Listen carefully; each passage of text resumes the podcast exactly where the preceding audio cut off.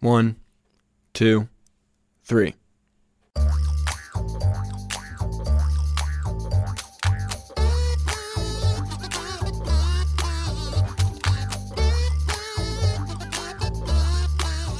Welcome to Three Song Stories, the podcast that wields musical memories like a sort of friendly weapon on our guests to get to know them through the lens of how music has become entwined with their lives. Thanks for listening. I'm Mike Canary. Our guest today is Dylan Daladonis. Dylan's a music industry professional and boating and water sports enthusiast. He's worked in the music, TV, and film industries for multiple companies. He attended University of Central Florida, where he studied entertainment management. He then moved to Nashville for about two years to work in the music industry but right now is living here in Florida because of COVID 19. His most recent job, which he is currently furloughed from because of COVID 19, was working for Creative Artists Agency, where he assisted in the tour and festival booking process. Dylan was born and raised in Florida. He says with a passion for music, film, and being out on the water. While growing up, he was a tour guide on a couple of boat charters and for water sports companies. In his free time in high school and college, he worked to get into the music and film industry by helping with festivals and throwing concerts, which he says led him to meet some amazing artists and gain more insight into how the entertainment world works. I met Dylan via my work as technical director for the Fort Myers Film Festival, and since he's always been a character there, I look forward to getting into his song stories here. Hey there, Dylan. Howdy. How you doing? I'm all right. It's nice to see you in a different booth. Right? I was trying to add up all the times I've talked to you over the last however many 10 years, probably. It's been probably 30 minutes, all within about four feet of one place. yep. Right up in the second story booth of the Sidney Berne Davis Art Center. How did you get involved with the film festival originally? Freshman year, I was in marching band with a man named Jordan Axelrod. I thought there was a Jordan Yep. connection. Yep. Um, I think it was a senior by the time I was a freshman, and he's like, "Are you into film?" And I moved to Fort Myers at the start of high school, Okay. and so I didn't know a single soul. So I was like, I'm just going to try to do everything. I knew I liked film and TV beforehand anyway, and Jordan told me about the Fort Myers Film Festival, and he was volunteering, and so he drove me up there, and that's where I kind of met like Justin Verley, Eric Raditz, all those people when it was, I think it was like the third year, so it Uh-huh. was just a baby then, and then uh, been there ever since. Every year except for the years I was in Nashville, Where'd you come from when you came to Fort Myers? Daytona Beach, Florida. Daytona Yes, Beach. in a little town called Port Orange, Florida. I've heard of it. Uh, were you like bummed out about coming to Fort Myers? I was pissed. Yeah? I was pretty pissed. I mean, when you're in middle school and don't understand that you're moving and like or why, except for the fact that your dad is getting a job offer. Um, essentially, what was happening was a company was buying the course that my dad was working at, and my dad's boss gave him the option to work at this new course in Fort Myers. Golf then- course? Yeah, uh, golf course, and he'd be able he'd be able to potentially become like a regional manager and manage a couple of them. And he took that instead of risking it and having the company either have the option to fire him and bring in their own guy or keep them. And I'm pretty sure like three months after we moved, like they had fired the entire staff. So we're lucky we moved. Ah, well, understood. Okay, well, uh, so there in Daytona Beach, so you lived there until you were what, 15, something like that? Yeah, 14. Were you there the whole time? yeah. What was the musical background around you during that time in your life? Yeah. So, Were you like on the beach? uh, no, we were like 10 minutes, 10, 15 minutes. Understood. Yeah. Um, all it took was a little road to get to the bridge. But my main breach into music was primarily through my dad because he's a huge Elvis fan. And Ah. back in his course, he, w- he would actually become an Elvis impersonator on like special holiday times. And I would play with him, like me and my brothers would play with You him as he's impersonating Elvis. too. Yeah. And so we were just like drumming in the I was drumming in the background. My brother was playing guitar while my dad had like the whole outf- outfit for Elvis on. Um, he was also huge into CCR and John Mellencamp. So um, that influenced me a lot. And Did he, then my- ever, did he ever drag you guys to Graceland or anything? yes, we've been there at least four times. Also, also. How recently? Um, I think three years ago. Okay. Um, we he came to Nashville this past summer when I was still there, um, and he we were driving to Nashville and there's a little sign that says Memphis two miles away, and he's like, trying to veer off to get into the exit. I'm like, no, let's just go to my house first. Um, when you were a kid, were you like, "Hey, friends, my dad impersonates Elvis," or were you like, "Hey, Oh, I kids. I got nothing"? Yeah, I kept it quiet. I kept it quiet. Uh, and so you mentioned in your bio that you are into water sports and things like that. Is Yeah. that because you were there in you know Daytona suburbs? Yeah, yeah. A, a lot of my friends were either fishing or surfing. There was nothing in between, um, and No Fisher surfers. No fish or surfers. That's a little bit too dangerous. There's a couple paddleboard surfers out. I mean, paddleboard fishers out here. But um, yeah. So when I moved here, it was weird because there was no waves. So I was like, I'm gonna have to figure out to do something. And so when I was in high school, I started working on boats after I finished working my dad's golf course because I loved it more and more money, so much more money. So boating industry is pretty nice down here. So when you came here, was it like you know you were surfing? I'm not surfing, skiing, and things like that, or just getting out on the water in a boat? Getting out on the water. I was also doing paddleboard tours, um, teaching people who are not from here, not even from this country, just how you can stand on a board in the water and not fall. Um, It seems impossible. yeah, it seems impossible to them. It's pretty funny. It's like one of those uh, one wheel roller skateboards that people oh. go around.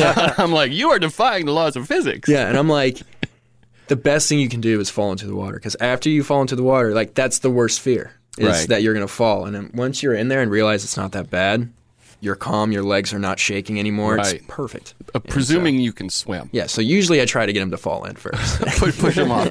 Um, so back to Elvis real quick. What was your mom doing with uh, the Elvis thing? Was she, and what was her musical tastes? Um, she was country and classic rock. So I remember she had two albums that we listened to on repeat almost like for five years straight. It was Sheryl Crow's Greatest Hits, I believe, or Soak Up the Sun album, and Toby Keith's I Love This Bar album. Um, and so that's all we listen to. and you could probably sing all the songs on those Yeah, albums. yeah, yeah. Um, uh, earliest musical memory you can recall? Earliest. It's gonna sound weird, but the one song I remember hearing that like I was like I love this song without my parents like showing it to me or anything on the radio. It was "You and Me" by Lifehouse. Do you remember that song? I don't. Oh my god! I remember Lifehouse, but I don't grunge. think I know that. Yeah, song. it was like the post grunge. What day is it? yeah, Yeah. They, they sounded they sounded like um, kind of like Creed. Yeah, yeah. Um, And I yeah. I, re- I remember. Lifehouse. Wow, that's I haven't thought of them in a, right. at least a decade. They were going on tour with um, the Goo Goo Dolls. Oh, oh, um, and I wanted to see them so bad because they were playing at Ascend Amphitheater in Nashville in the fall. And Matchbox Twenty was all supposed to That's- play. it was like a ni- late '90s and capsule. early 2000s rock fall, and I missed it. you and me and all of you. Yeah. Yeah, that's them. Yeah. Oh, Sing it for us, Dylan. And in what month this clock never seems so alive.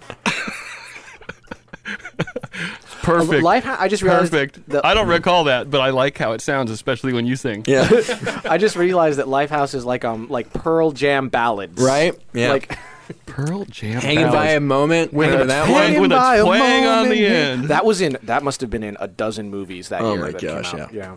Them, Blink 182. They were everywhere on every album. First music Uh, you soundtrack. you owned. And what format would it have been? So the first one I remember like buying for myself, not my parents getting for me, was Kanye West's "My Beautiful Dark Twisted Fantasy," and I for I didn't know that I bought the clean version at the time because I was in middle school, and I was like, I just want this album. It looks cool. I mainly bought it for the album art. I wasn't a huge fan of Kanye at the time, but after I listened to that thing fully through, I became a huge fan. The album had different covers. yeah, Which had one did mil- you have? It was the girl with the skirt. okay, like a kind of a ballerina. Mm-hmm. Yeah. Yeah, yeah. Did did so? You said you didn't realize it was the clean version. Did you? Were you shocked when you heard the non-clean version? Yeah, uh, it was like, why does this song sound different? When I was like, when I downloaded it off iTunes, and I was like, oh my gosh! And now I realize. But um, That could have changed the entire trajectory of your life. Yeah. You know, you could have been into like really dirty lyrics when you were 12. All right. And then it was, I was like, I was in love with the songs that he did with um, Bon Iver. Um, and Is that how you say that? Yeah. That's what I learned today. Right. I thought it was Bon. Iver. See, this is where my musical industry knowledge comes into play. I know how to pronounce artist names. That's fantastic. Um, musical instruments.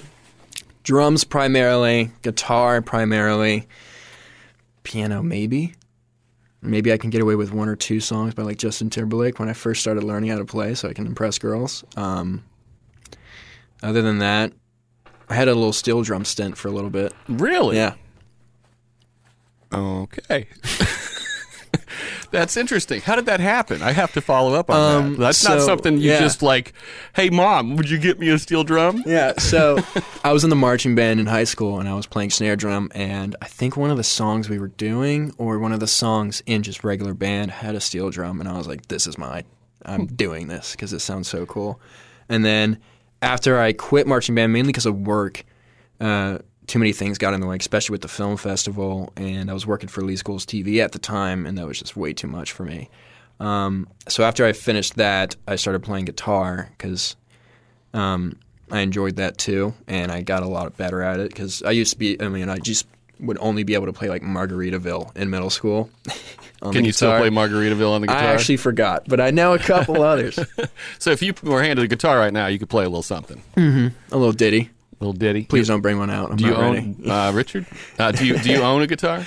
Um, my dad does, so I just steal from him. He owns like three Martins and then like four Gibsons. Oh, so, So- he's he's an active guitar oh player. yeah, very active. Yeah, he's obsessed. He d- he goes through these things where he'll learn like a couple popular songs from one artist, like buy the songbook, and then just play those for like five years straight, and then he'll go on to a new artist. So he just finished CCR, and now he's on Tom Petty. That's pretty cool. Um, okay, about time for your first song, but real quick, you went to Fort Myers. Yeah, So you were out there marching on the field with Sammy, Coach Sammy, coaching. it's Coach I- Sam Siriati. I, uh, I I went to Fort Myers a long time ago, and um, Coach Sam Senior was my golf coach. And halfway through my four years of high school, Coach Sammy took over for Coach Sam.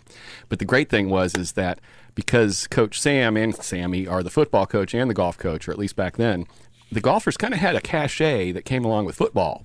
So I could leave class and go hang out with Coach Sam in his office and just kind of skip, and he would just cover for me.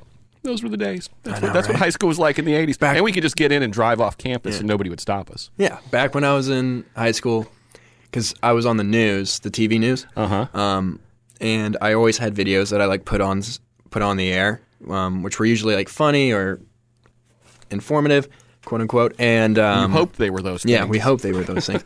and so instead of like, I I did play like lacrosse for a little bit. Um, couldn't do golf because it interfered with marching band, but um, I was on TV a lot, so whenever I felt like skipping class, I'd be like, "Hey, I have to go film a commercial for this club. Do you mind if I uh, leave?" And then they'd let me go, and then I would just like chill for an hour with some random teacher, and then walk back to class. Well, the then we have we've got that in common. Yeah. Okay. Um. Uh. Time for your first song. Ooh, first song. So when I first entered into Fort Myers, like I said, I moved, so I didn't know every anyone. So I broke into doing everything, um, which kind of made me become like a little jack of all trades, which was nice. But the main issue was with that was that I never like fully went into one friend group because usually the people who are in those clubs or a part of those teams, they like all hang out together and that's it. They don't talk to really anyone else. Um, and I was like kind of talking to everyone, so I never felt like I was fully into one group or like fully belonged uh, until like my junior and senior. Then I met a great group of friends that I still talk to every day to this day. Um, but this first song kind of reflects on it. It's also one of my favorite bands, uh, rock bands of all time.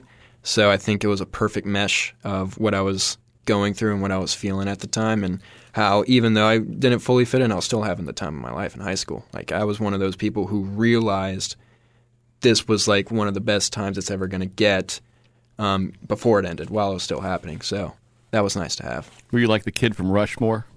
Yeah. Does this song was this song a song you were listening to at the time?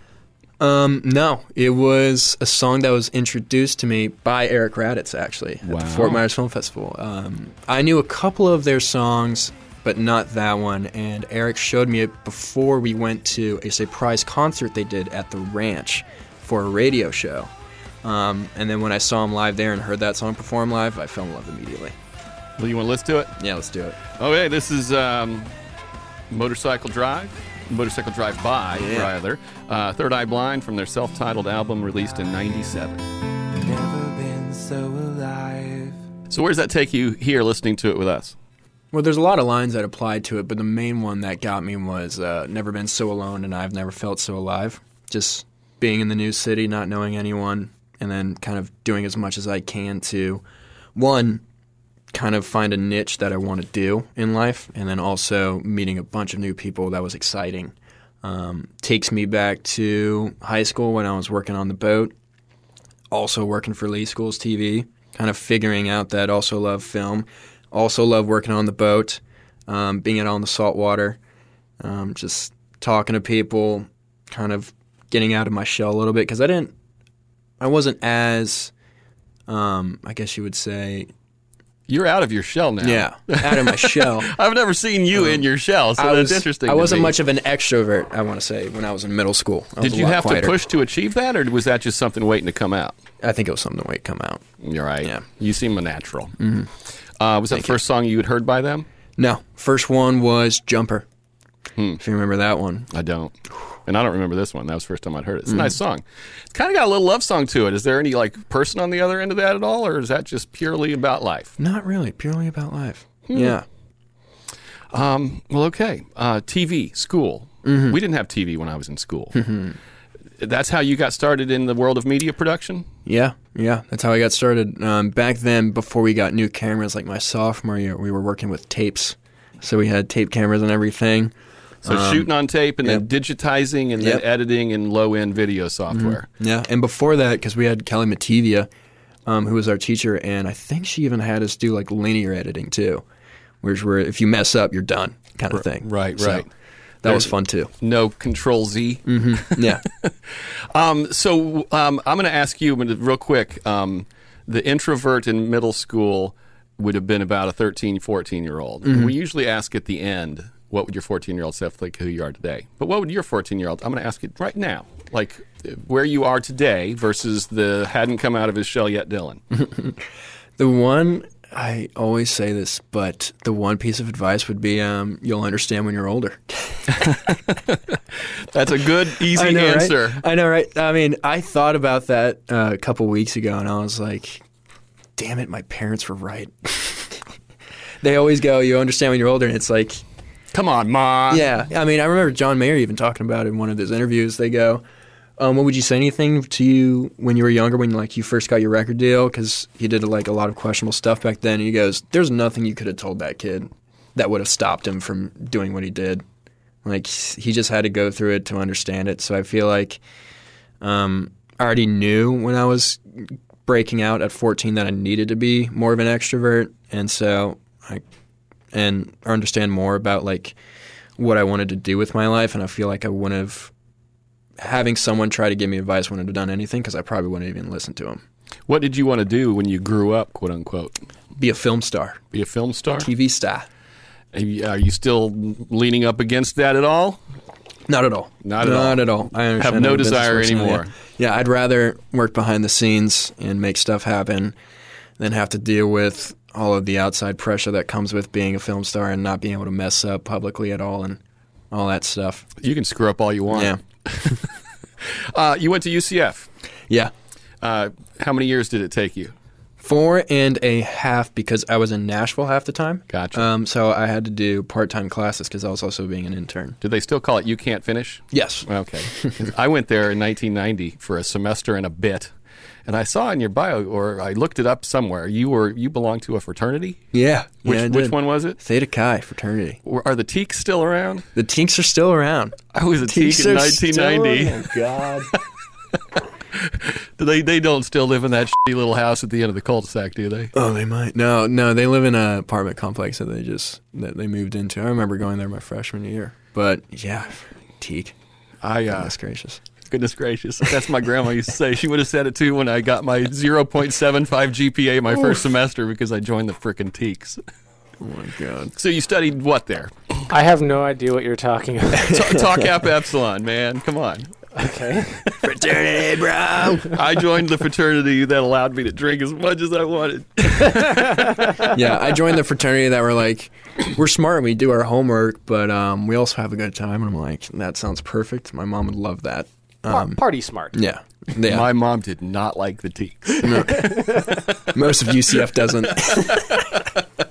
oh well, you know, it was an authentic uh, fraternity experience. I'll just say that. So you studied what there? I so I first started studying out. It was a it was called TV broadcast generalists, and quickly realized that I did not want to be in TV anymore. And everyone that I knew and liked um, were going into this new major known as entertainment management. And they said it was going to be this whole thing where like they'll help you get internships at music companies, and they'll also teach you about like film and the theme park industry, which we obviously weren't into. Eighty percent of the students who went into entertainment management went for music, um, and they were going to like have us understand how music festivals work. And obviously, for the first year, that did not happen. So, me and a lot of my friends, basically, much like the music industry in general, still today, you have to learn everything on your own. You just got to learn it by doing it. There's no classes that are going to help you unless you have someone who is like an ex agent or manager for someone big. But most likely, they're not going to be teaching at a uh, University of Central Florida. So um, we kind of just did everything on the fly. We promoted our own show um, for a fundraiser one time. We did a bunch of stuff where we had to invite people in the industry to come down. Um, the Florida Music Festival we had, it was hosted at UCF, and we talked to like Kevin Lyman, who was the founder of Warped Tour, um, and we got like his information. So a lot of the stuff we kind of had to do on our own, and then this the university would like help us along the way. Like if we needed funding for something, we had teachers who would, uh, professors who would invest into our ideas or events, which was nice to have. Um, so even though UCF like didn't know a lot of how to handle this major, um, they were very supportive of us, like kind of doing everything on our own, which is probably what a school would rather do than have to uh, teach everyone Well, yeah, from the especially up. right there at the beginning. How long ago was that? So I went to UCF 2015. Okay. Any idea if that program's become more robust in since, or Um, I think so. I want to say so. They're definitely with the connections we got through our club that we created, and also through the jobs that we've gotten. Um, we've like referred other students at UCF. Like people would see on like LinkedIn or from me, or they were we were in the same club and I graduated before them, and they would be like, "Hey, like here's my resume. Like, is there anything I need to do in order to get hired by this company? Like, what did you do?" And so through there, we kind of became a filter for people who worked at these companies to recommend people from the same school. And so luckily, um, at least my graduating class and people above me and the people I started the club with, they're all doing great things in music now too. Um, so we've been able to kind of create a funnel system through those companies back to UCF and having them contact our internship coordinators over there and then having basically schools look at UCF as a more legitimate music business um, type college because normally they would only look at Belmont and Nashville or USC or UCLA or NYU. But it's nice that Florida, at least in Florida, you have one school that is uh, becoming a much larger funnel for music industry personnel. cool? Um, when you got done, like, what was the arc between done at UCF and Nashville? It was pretty wild. It was pretty wild. So what happened was my sophomore year, junior year, beginning of my junior year. Um, so I was dating a girl sophomore year, and then basically got complacent and content, too content. Um, so I wasn't really doing anything, and then we broke up my junior year, and I was like, I have to do something. Like this is absurd. Like I, I wasted my entire sophomore year just like hanging out with her instead of doing things that I always wanted to do. Um, and so that's kind of leading up to my next song. But um, so I took every single class I could that was on music business. I went to as many conferences as I could, basically raised enough money, then called off for like two weeks to go to like Miami Music Week, um, meet some people like Ultra and then other companies, work with Life in Color, which is a festival. Um, and through that, and then we also started our own concert um, club, like I said, and then we also decided to work with um, a local promoter in Orlando and then help book shows into one of their venues. Um, so that all happened like my junior year for the first half and like a little bit of the second half. And then in that second half, I got a internship offer to go work for Hangout Music Festival. And through there, um, I went over there and we were like doing like setup and design for like the first two weeks, two and a half weeks, and then they figure out who you are and they interview you and they also have you talk to everyone in all the different departments, whether it's operations or even construction. Find out what your strong suit yeah, is. artist relations, talent buying, artist hospitality, um, and so luckily I got selected to be one of the two kids who um, were doing artist relations, and so I was kind of the middleman between the festival stage and the managers, tour managers, agents, whoever are there, um, helping them get their so you're right there in the thick of it. Yeah. Um, bringing their s- equipment to the stage if I needed to, if the stage was small and the artist was small and they didn't feel like having a lot of people over at that stage, they needed it for a much bigger artist playing at two o'clock kind of thing. Um, and so I was the kind of the point man for the smaller stages, which was nice.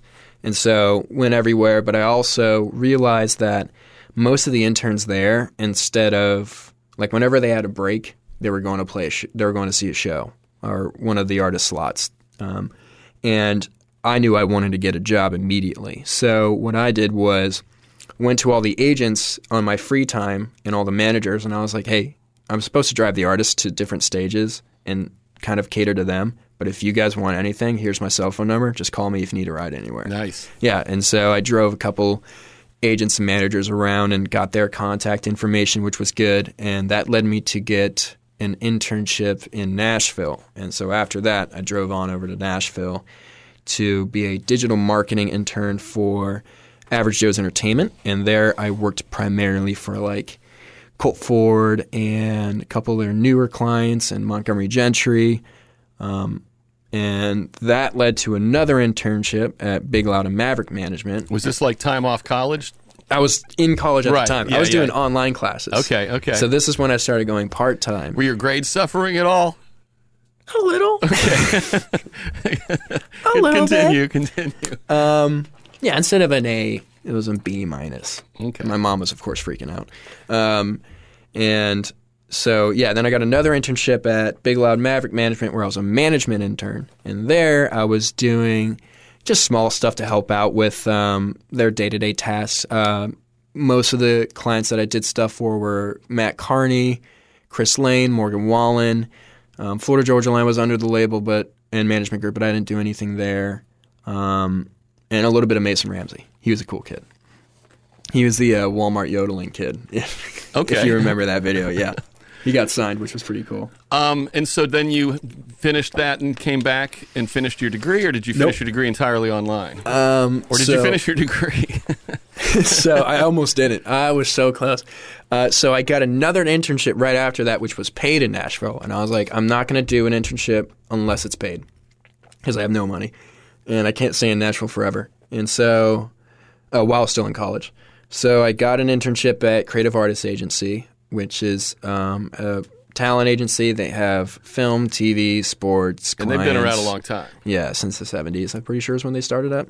And so they were pretty big, and it was a great opportunity for me to get in, get my foot in the door, like even further in Nashville in the music industry.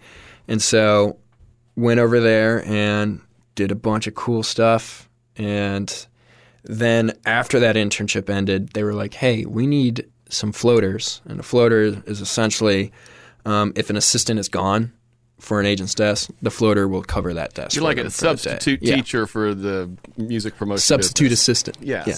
So they're like, we need some temp floaters, and I know you gotta you have to finish college. And one of the agents I was I floated for, like his assistant quit, and so she was gone for like a There was no assistant for like a month. They still had to interview a bunch of assistants. So I was on his desk for a month, and I was on another agent's desk for like three weeks, and they're like, Dylan, just just not graduate, just drop out.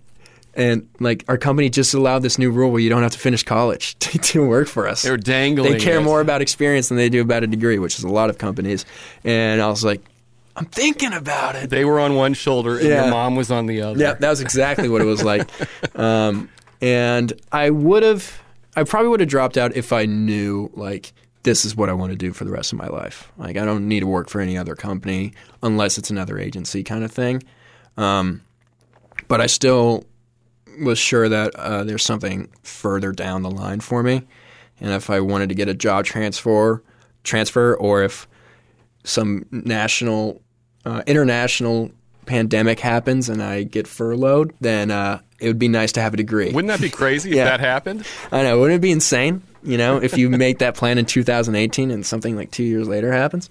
Um, so I went back fall 2019 um, to finish my final semester. I took like five or six classes, and they were all in person, and finally finished my degree, and then came back to Nashville um, January 2020, and then stayed there until August because of COVID. We'll pick that story back up on Mm-hmm. the other side of your second song. What is it? You alluded to earlier. It had something to do with your sophomore year. Yep. So what happened was broke up with my girlfriend, or my girlfriend broke up with me. It was mutual, I guess. I guess. And um, I'm not mad at all. And we, I kind of said I had to do things to like one get over it, and two to start my life.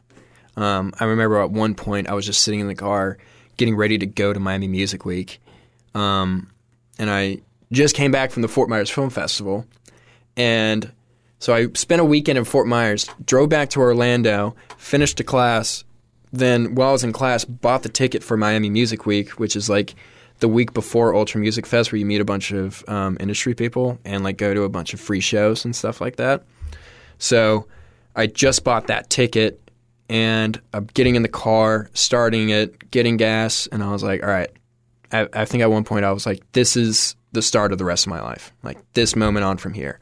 And so just the rest of that year was 2018 was like Hangout Music Fest, Miami Music Week, two internships with a promise of working at Creative Artists Agency January 2019. Like it was just a perfect year for me um, right after that. And it's kind of funny how that stuff usually happens after you um, break up with someone or in a relationship or something life altering kind of happens. It's like the typical rom com kind of story yeah, yeah. arc, but um, it's literally how it worked out. And I think whenever I hear this song, it perfectly plays into it.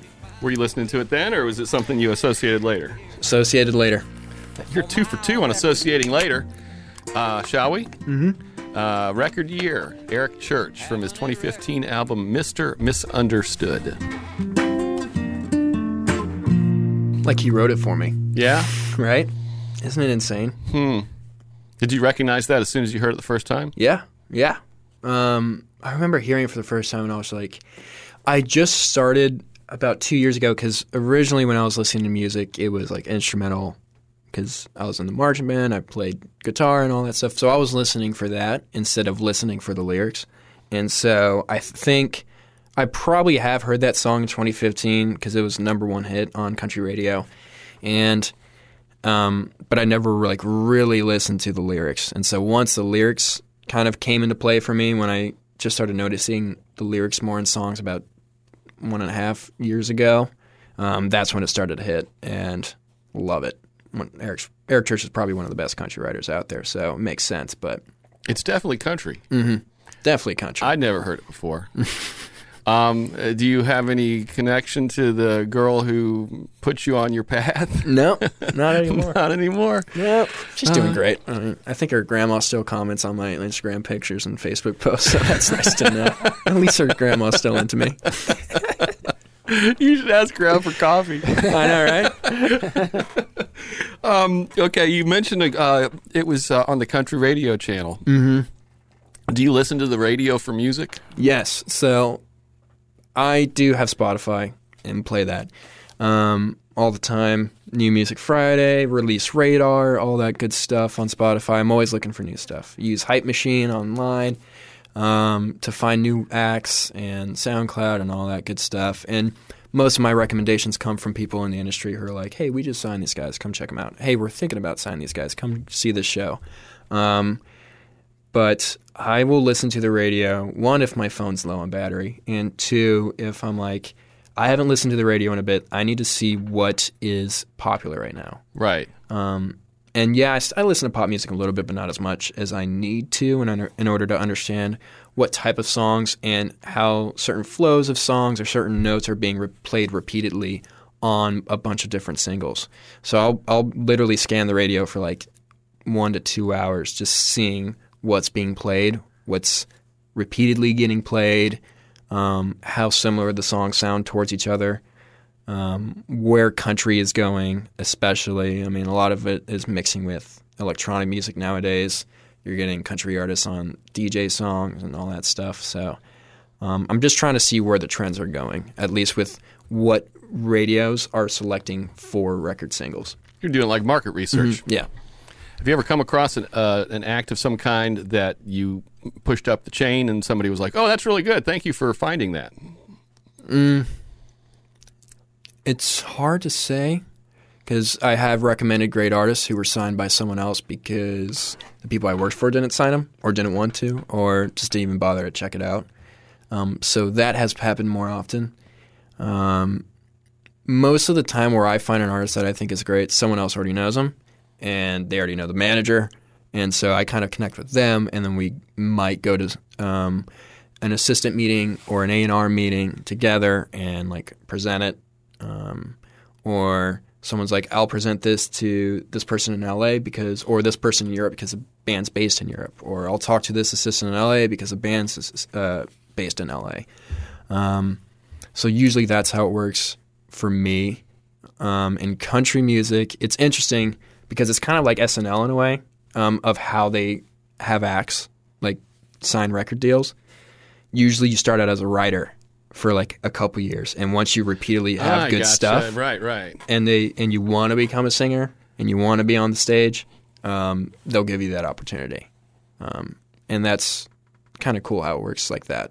I think that's a good way to know that you can be a consistently good writer is if you know, like, yeah, I'm writing these songs for other people, and it's cool that they're taking it, but I have so much more stuff that I can perform that's going to be great too, because most people are like, aren't you worried that you're gonna give up your best song to someone else, and that's not how a writer should think. Do you do any songwriting? No, not at all. Not in your wheelhouse. No, I'm terrible at songwriting. I've tried Um, it before. So you've done some songwriting. It's Yeah, yeah, bad yeah, songwriting. Um, pandemic, uh, furlough. Hmm. Um, how depressed has the entire music industry been because of? And I don't mean like sad. I mean like you know numbers down. I Oh, mean, yeah. it- It's. I know the live stuff has been just completely hammered. But what was that like for you to kind of see it coming and then watch it all fall down? It was it was pretty insane because we were. I remember because I came back on in January, and January and February, like we just weren't even thinking about it. We were joking about it. Um, and then March came around, and that's when everything started hitting the walls, uh, at least of Nashville office. And once we saw New York and LA getting hammered by it, we were just like, all right, prepare for the worst because we had like the best first quarter of live event um, live events like in history of the music live music business. Um, and then right after that, it just plummets. 2019 was the best year ever, and 2020 was supposed to like almost double that kind of thing, and just kind of completely gets destroyed. So when it's coming back and how it's going to and how it's going to evolve is essentially like a 20 billion dollar question. Well, you you were there till just you said August, Mm-hmm. right? So The end of July.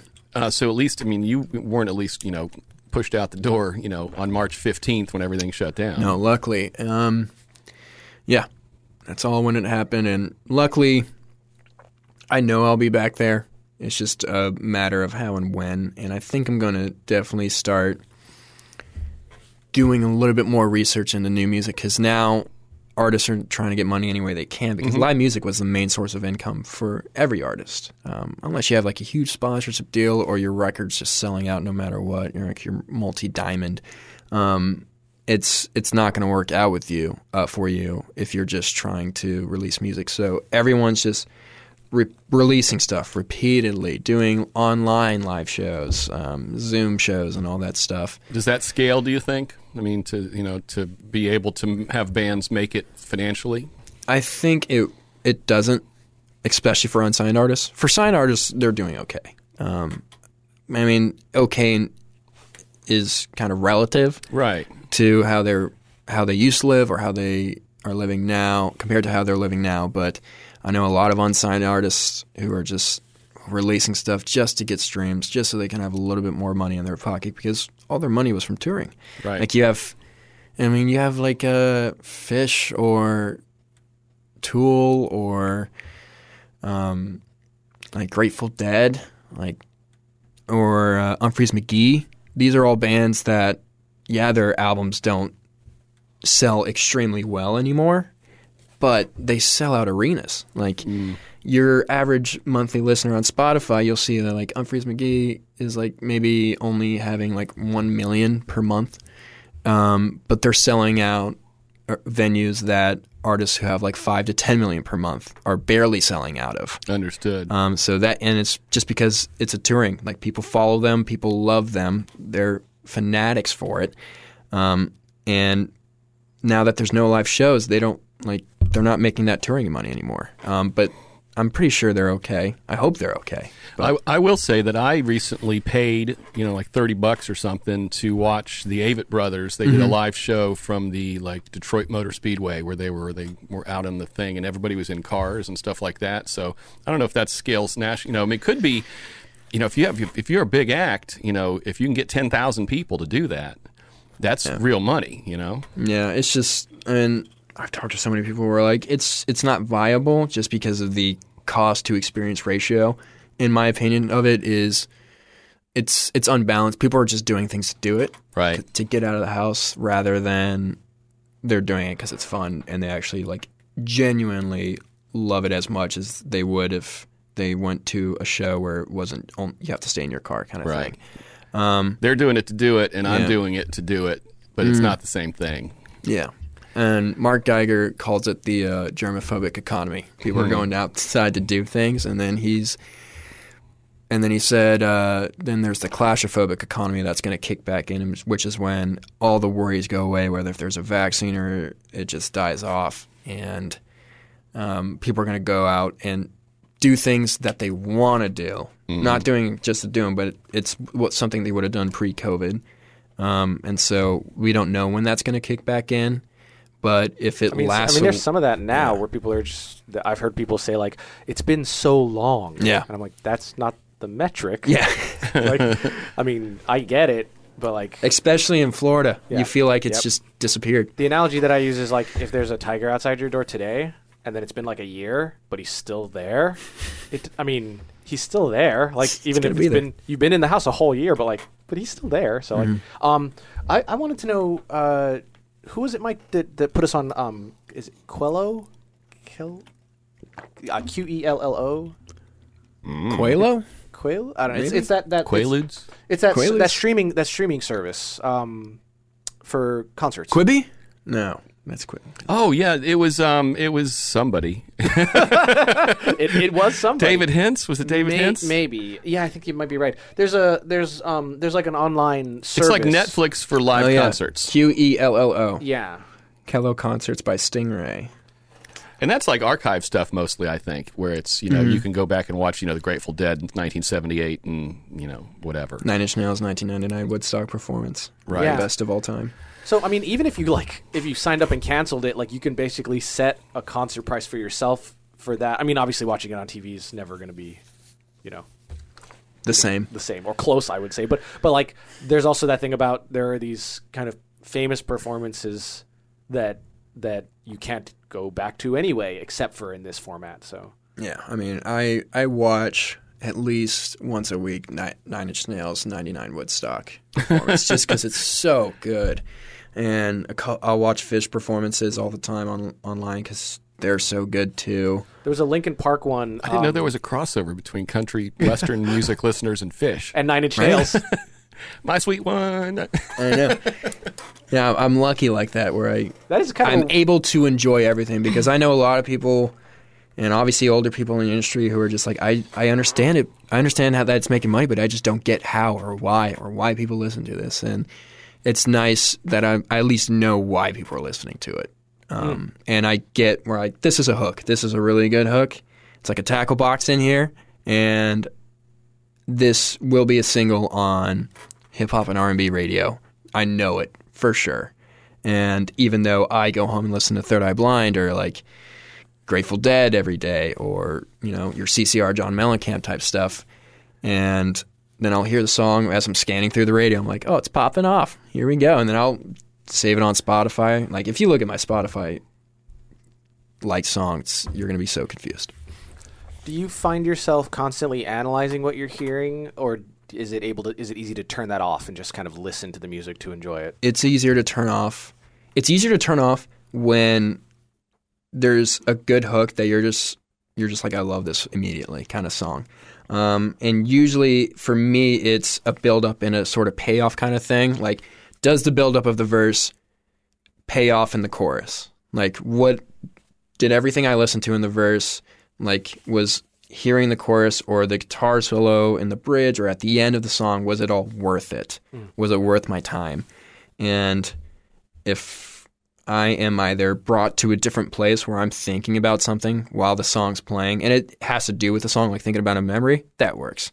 If I'm just super excited because I thought the song was going to go somewhere, but it went somewhere even better, is another great thing for me. Um, but if the song is like it's not made to have a, any sort of huge hook, it's just supposed to be technical or anything like that, where it's like supposed to sound really cool. Maybe they used a, like a bird's squeaking and they put it and mixed it and mastered a it into a different chirping. thing. Yeah, like yeah, mouse chirping. That's what I was looking for. Chirping. See how I almost didn't graduate UCF? Um, yeah, um, and if they if that's kind of their goal or the difficulty of the guitar that they're playing in the background, or if they layered a bunch of different guitar solos together to make it sound cool, like a polyrhythm or something like that, that's where I'll be like, all right, let me tune in for my for like my technical ear. That's really interesting to me. It's like, um, you know, it's like a whole new way of thinking. You have a vocabulary and you have these categories, and that all fits for you as you listen to music in a way that just doesn't for me. Mm-hmm. But that's really interesting. I, I had never really given it that much thought, but clearly you and people in your business have. Yeah. It's definitely it's definitely a thing where like you have to first understand where the artist is coming from and what they're going for, because there are like the lyrics don't have to be amazing or like something that Shakespeare would write. Or even in English? Yeah, like or even in English. You can't understand it. Yeah. But if you understand what they were going for and if you think they nailed it, they're gonna do well. Like no matter what. Like you can have the dumbest lyrics of all time, but if your beat is amazing and your hooks and the way you say those dumb lyrics are perfect and you know that this is a stupid song and you're just taking advantage of it or kind of making fun of it, then uh, it works. So you're in a roundabout way. You're telling us that you're a huge fan of Gangnam Baby Style. Shark. Yeah, yeah. Well, I was going to say Gangnam Gangnam Style. Style. Um, no, it sounds like you'd be a big fan of Radiohead. I'm guessing. Oh, huge based fan of on your Radiohead. description there. Like, Huge fan. I have a, a poster of. Oh, what's it? In? What's the song? I gotta look it up. I've been listening to so much Radiohead lately, but I mean, "In Rainbows" is a classic. Mhm. That's probably my favorite Radiohead album, and I have this custom poster that someone made for me, and I can't figure out what it is. Oh, it is um, Weird Fishes. And basically, what they did was they created a um, poster that in the song, like the notes of the song, it's kind of like the sheet music, but it all has like fish in it instead of like the notes, and it looks pretty cool. yeah. Um, but yeah, huge fan of Radiohead. Ah, I saw them at uh, West Palm Beach years ago. It's pretty good. Wasn't Yeah. bad. I wasn't a huge fan, so I didn't really know the songs except the hits. But you know, it was a, a memorable concert. Yeah. Um, okay, time for song number three. Song number three. All right, so this is probably one of my favorite songs of all time. Um, it's by one of my favorite songwriters of all time, who I discovered about three years ago, and I've heard him in passing off of like soundtracks or something like that. And then I finally did a deep dive when my buddy, who actually knows him pretty well, was talking about him, and really cool dude. He instead when he's not touring or making any albums he's like farming in denver where he lives. And he like sells produce to the local markets. And whenever he thinks of a song lyric idea he puts it in his barn slash studio on like a piece of paper. And so all along his barn you see like lyrics of songs everywhere and i was like i would totally go in there to do like a photo shoot that would be the coolest thing ever um, but the first lyric of the song when I first started listening to songs for the lyrics instead of just for like the guitar hooks or anything like that. Um, this was one of the first songs I heard and the first line just hit me like a brick wall. And it is um, remember when our f- songs were just like prayers, like gospel hymns that we called into the air. And essentially, what the song is about is one, life in general, how we can lose our way into going for something that's either going to make us a lot of money or it's good for us, but we may not be like super into it or passionate about it, or we started making money and now we're getting complacent or stagnant and losing our way. And me dealing with like COVID and coming back here and reconnecting with like all my old family and friends because when I was in Nashville, I wasn't really talking to them at all. I was talking with new people, networking all the time, going to a bunch of different stuff uh, and events. So when I came back here recently, even before uh, COVID like super hit, I was like, I need to connect with my old friends, like people who I was like, this is going to be the best man at my wedding kind of situation, or I need to learn how to appreciate my past in order to move forward and understand that I'm here because of all of them, sort of thing. And I mean, I say it all the time, and it's something that I rem- that I thought of in my head, and I was because um, I joined the entertainment management thing because all my friends who I like trusted and who were go getters, who I like admired at some point in my life we're going to this major. Um, I joined the Fort Myers Film Festival because someone I looked up to, Jordan, who's a filmmaker, was going to do volunteer work there. Um, and one motto that I compl- always um, try to say every single day throughout my life is: in order to be a good, great leader, you need to be even an even better follower. In order to become the leader, like the head or um, the CEO of any sort of company, you need to be able to be able to understand that you're probably not going to be as good as you want to be or or as you think you're going to be. But as long as you follow the right people and um, follow your gut instincts on these people, then you're going to do well in life. So um, just having a good circle around you. And I think this song really helps with that and helps me remind that, helps me remind myself of those situations. And this version that I have is with the Colorado Symphony. So mm-hmm. the album version does not have the symphony on it, but does it no. have sort of symphonic elements? No, it's it's usually straight up. I think it's straight guitar and okay. a little bit of banjo, and I just love this version so much better because of the symphony. Okay, this yeah. is uh, the Stable Song by Gregory Alan Isakov. Yeah. Uh, 2007 album That Sea the Gambler. Great record. That's real nice, right? I, I never, I never heard of him.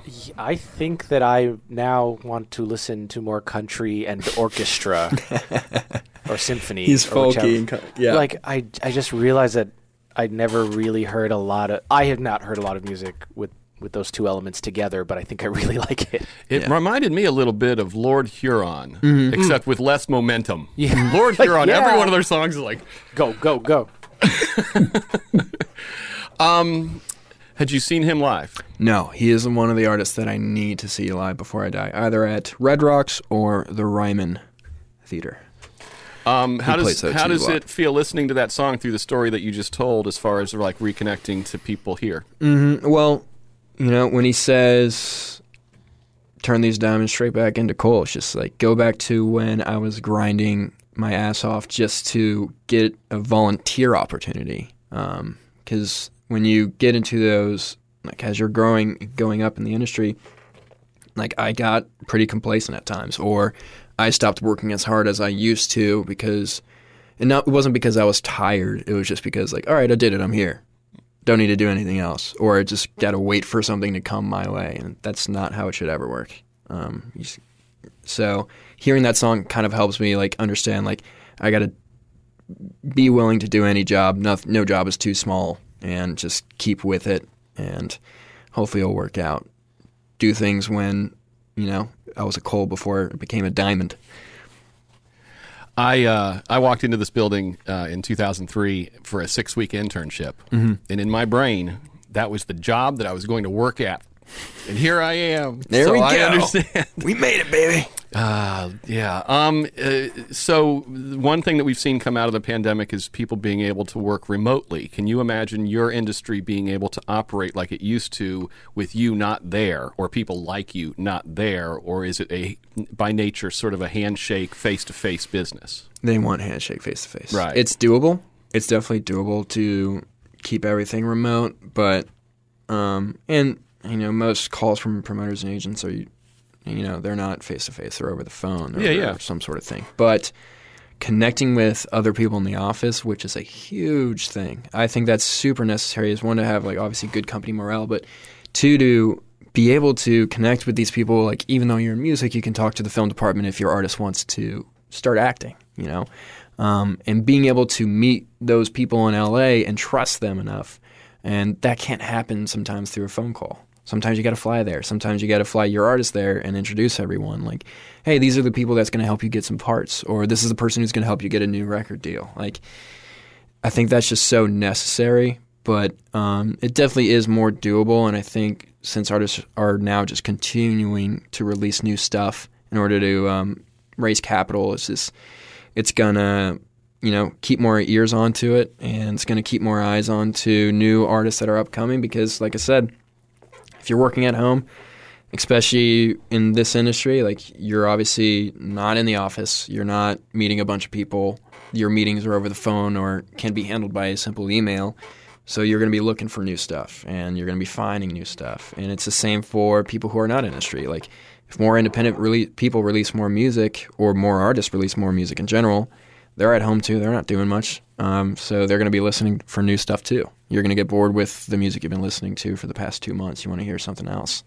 Um, and you might even start looking, actively looking for something else, If you were, which um, is the big thing. if you were tasked with, you, okay, we're going to hire you back, but we want you to work remotely, would you stay here or would you go back and work remotely from there? I'd work remotely from there. Yeah. Yeah. You have no desire to stay in Southwest Florida. It's not that I don't love Southwest Florida. It's that I need to be able to meet with people in my company and outside of my company who are still in Nashville. It's just I need to be able to meet with them, grab drinks with them, um, kind of get updated on the industry. Because I know if I'm down here in Florida, I'm not going to stay up to date on everything.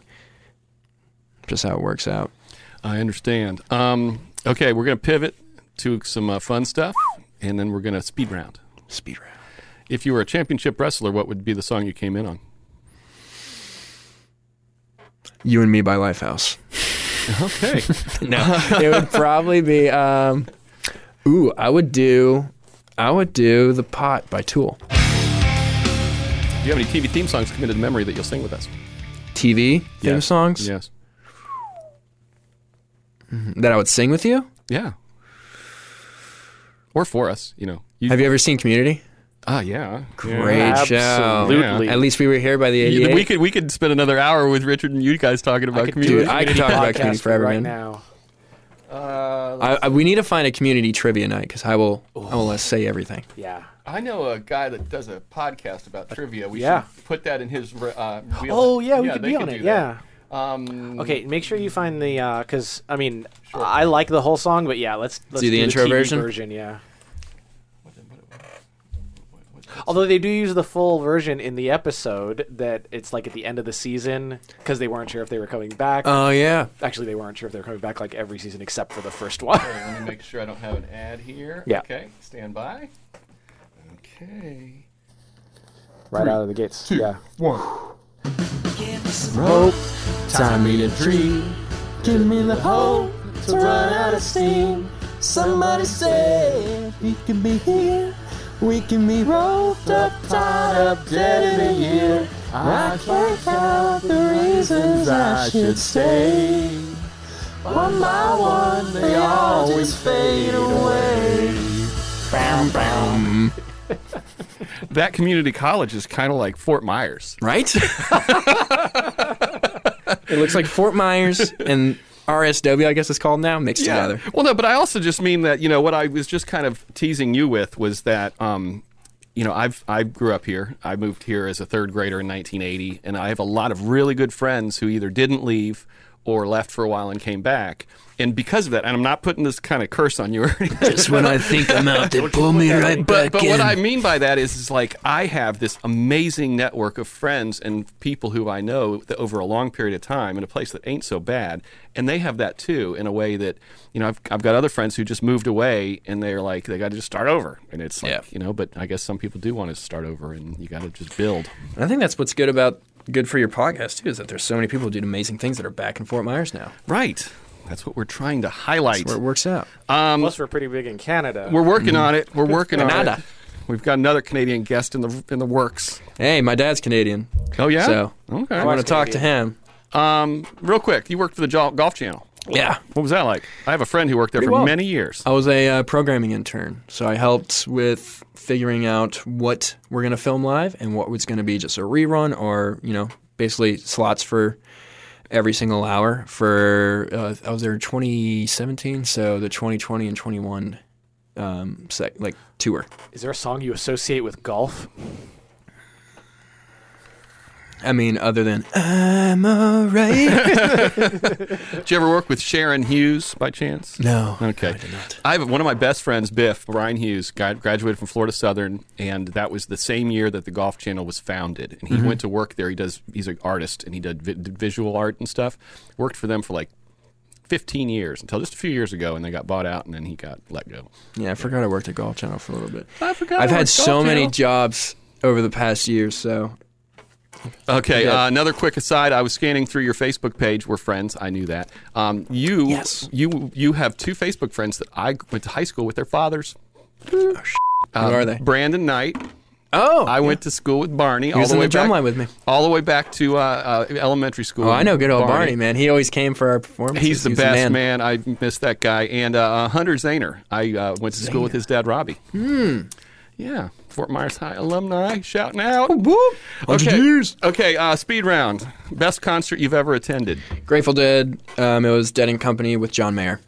Okay. Uh, farthest you've ever gone to see a show. Good question.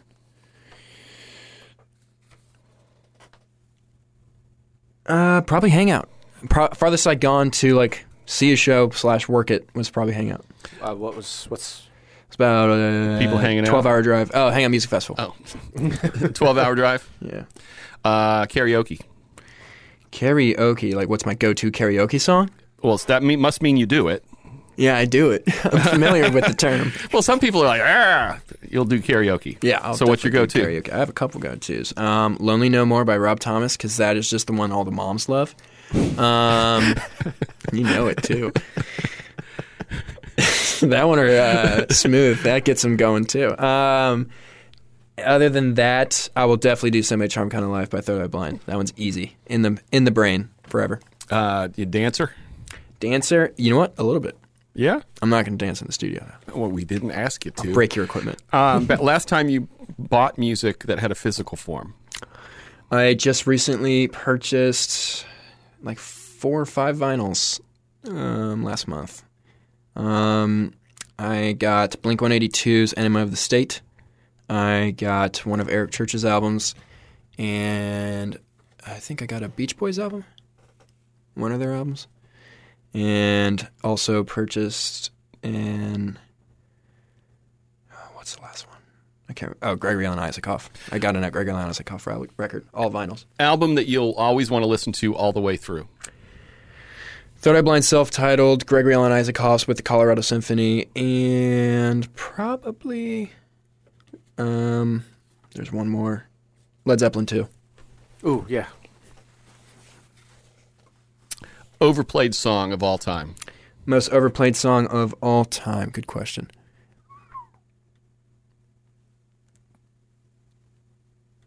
You know what?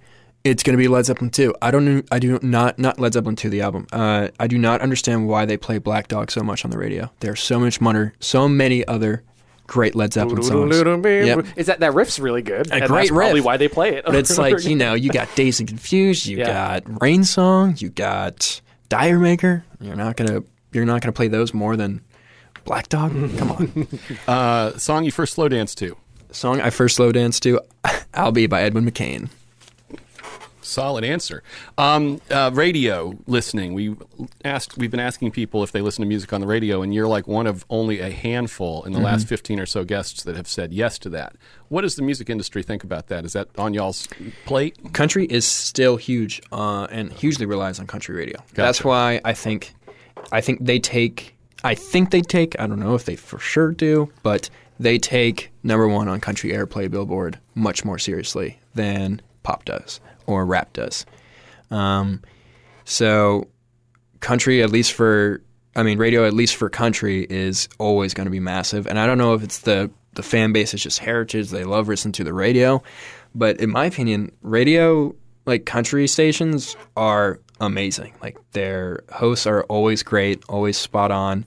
Um, like you got Bobby Bones who kills it over in Nashville. Um, and he's always trying to introduce new stuff too um, Is it because it resembles what radio used to be more than the other stuff? Because a lot of the stations there isn't even a host. It's just it's just there's just bumpers and music. It could be that. It could be I'm tired of listening to the radio because it's all this crappy pop nowadays, and I'm not listening to this anymore. Rather than country, kind of at least most of the time stays the same. I mean, yeah, you'll have a blip where it's bro country or pop country, or they mix an EDM song with country. But I mean, you got Luke Combs in the game now. You got Morgan Wallen, Eric Church. You got um, this new uh, girl who's fantastic. Her name's Hailey Whitters.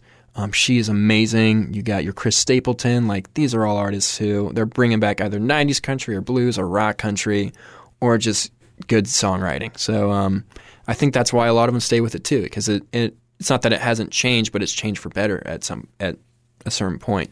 There's also something to be said for I think that in country, the artist is uh, really important to the to the audience. Um, I, I was thinking about Les, uh, and he had said that his daughter, who listens to a lot of pop, Oh, you mean Les Stroud? Les Stroud Les of Stroud, the guy that we had Man. on the podcast. yeah, last yeah the other week, yeah. um, so he was saying his daughter, uh, will- his daughter will listen to to songs, and he'll say, "Oh, who is that?" And she'll say, "I don't know. I just like the song."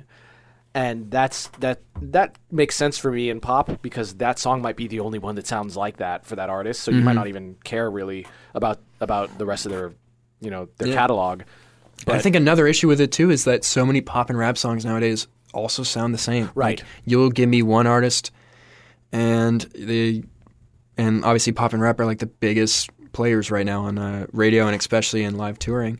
it's the 80s And again You the hear 80s it, all it's like, again. oh, it's the same notes, same type beat, and you're like, same sound of voice, but it's a different artist. And I think that also comes into play with it too. Um, it's just hard. It's hard to decipher, especially with that kind of music, what's going to be a hit and what's not, just because one, it either all sounds the same, or it's just it's so easy to get saturated out of there. It's oversaturated market. Right. I think in country that like if you listen to three different songs back to back from with three different artists, they they can sound they're Yeah. all, they're all country, but they can sound so different mm-hmm. from song to song. Yeah. We have arrived at the end of the road. How dare you? How dare me? Um, Richard, ask the question. Sure. Okay.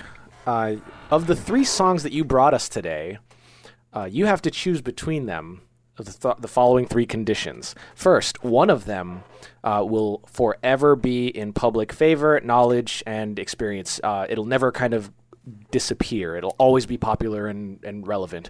The, uh, the other song, one of them will be the only song that you get to listen to for the rest of your life. You will never listen to another song.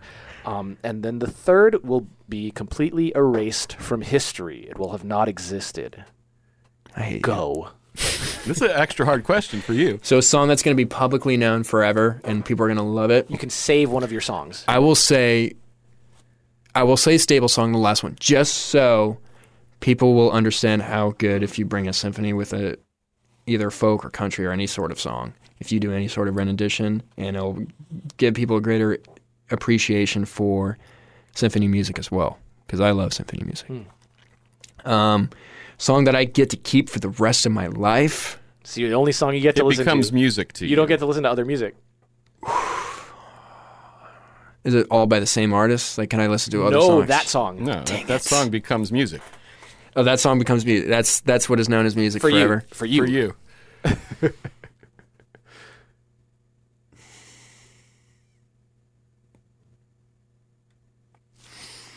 All right, all right. Um, I will do. I'll do. Uh, I'll do record year Okay. So then de facto. it was written for me. so then, so then by default, Yeah, by default. You kill me with What do you- motorcycle drive-by. yeah, didn't happen. Doesn't Well, exist. There's so many great songs by Third Eye Blind. That Right. See, that's, well. that's what everybody says. They're like, well, the world will get by without it. yeah. Um, okay, uh, before you recommend your three people, I forgot I wanted to ask you. Um, you know, in your industry, like in the company that you work for, like what is your dream? You know, if your trajectory, if, if you know, if we start going back to the normal business and you keep working your way up the chain, like what role is your like? This is really what I want to do. You know, if I can have my way. If I could have my way, um, I'd probably either work for a festival that I love, as in like a high position, whether it's talent buying or operator or something like that, um, or specifically work on artist development either at an agency, management group, or label, which essentially means um, helping the artist develop their sound that they want to have, how they're going to get marketed, and how they one how they're going to get signed too by other um, like whether if, if you're a management development person um, how they're going to get signed by a label. If you're a label artist development person then how they're going to get signed by an agency or management group kind of thing. So um, yeah huge fan of the artist development track Okay, well, once you get there and we get bigger, you can feed people to us, Yeah, and we can make yeah, that's we can take over. Okay, that's, that's what I would do. Oh yeah, and there's also uh, crossover. I would love to do crossover stuff. At it. Uh, our agency has a crossover, which basically means he's the go-to guy if you want to get, if like if you want to be in TV. Right, He's right. the guy you contact. He's the one who gets you auditions. If a person in TV wants to get a record deal, he's the person you contact to talk to labels or talk to agents who know who are close with people in those labels. Like that's a cool gig to me too. That does sound good. Mm-hmm. Um, okay, time to recommend three people that you'll share this with. That I'll share it with Yeah, interview. you got to share it with them, and then tell them that we want to be, you know, have them as guests. Okay. Um, first one's first. Andy Brandy Casagrande the fourth. that's a person's name. Yes. Isn't it insane? He, I, I chatted with him once, oh, and like online. It's four. It's four people's names yeah, technically, Mike. yeah. the fourth is the first. Um, he is the guy who do, he lives in Naples and he does um, underwater filming for Shark Week. Oh, okay. He's a Shark Week guy. Um, everyone knows him really well as that kind of guy. Done. And he's definitely someone I'll send some stuff over to and be like, listen to it, if he actually even looks at my email. Um, another one would probably be be Harry um, Harry or Lance Julian, the guy who do the guys who do uh, Pure Image and also in like Pure Florida the tour guide stuff Oh, okay, over there. yeah, yeah. Because um, obviously Captain Lance Julian, like he's he works as a marine consultant on films, and like apparently right now he's working on some new stuff, which is pretty cool. So it'd be cool to talk to him about Oh, it. and that sounds great. Yeah, and another third, maybe Kelly Mativia, who used to be my high school TV production teacher. She's pretty cool. She's Um, still teaching. Yeah, I think she teaches at Bishop now, or she does something private. Okay. Um, yeah, those would be my three. Okay, well then, Or do- Eric Raddatz, but do I don't know you- if you've interviewed Eric, him. Eric already. Raddatz was Eric Raddatz was the first person, person. we interviewed after the pilot. We did the pilot with Richard. We Yep. shopped it around. They said go for it. We set Richard, um, um, Eric down. We did eight episodes actually before we launched, but Eric was the first one. Mm-hmm. So Or here's a fourth one, Mark Drew. Mark Drew, Mr. Drew. He used to teach at Fort Myers. You don't get four. Really cool guy. Well, Sorry. I'm gonna, get, you know what? I'm go for five. Although you know who you're, the name that came up, who I really would like to get on the show is Jordan. Uh, actually. Jordan Axelrod, yeah. So you don't even have to recommend him because we kind of talked about it a while back, but he's in New York and blah blah blah blah blah. Mm-hmm. All right, well, Dylan, thank you so much. It's been nice talking to you for more than about five minutes at a time. Yeah, right. It's it's been lovely. Maybe I'll see you in, a, in another booth I in bet, another I day. bet you will. Yeah, maybe in Nashville. Okay. Oh yeah. We have Yeah, plenty of booths if you want to come visit. They'll, they'll, that's where you can stay. We'll try to make that happen. Let's do it. Thank you. Let's do it.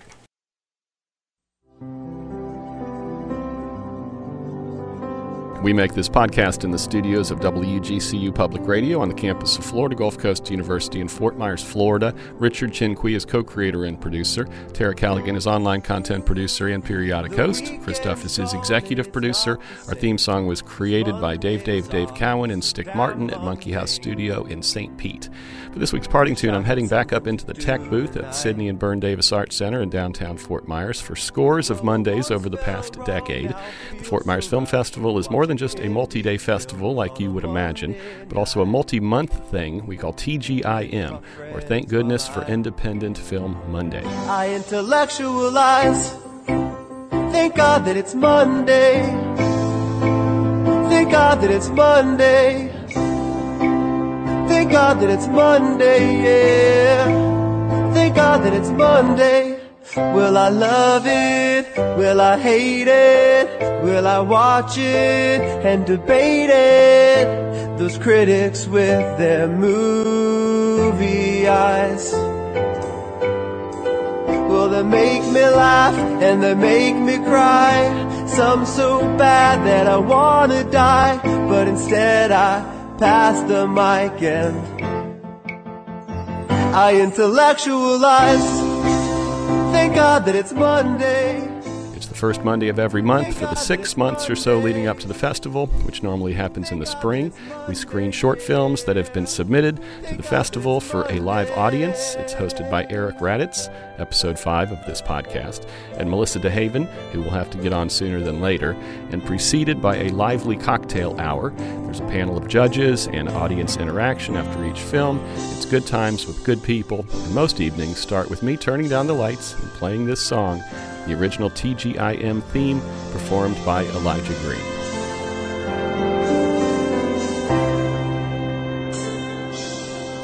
Keep listening. One, two, three. Next time on Three Song Stories.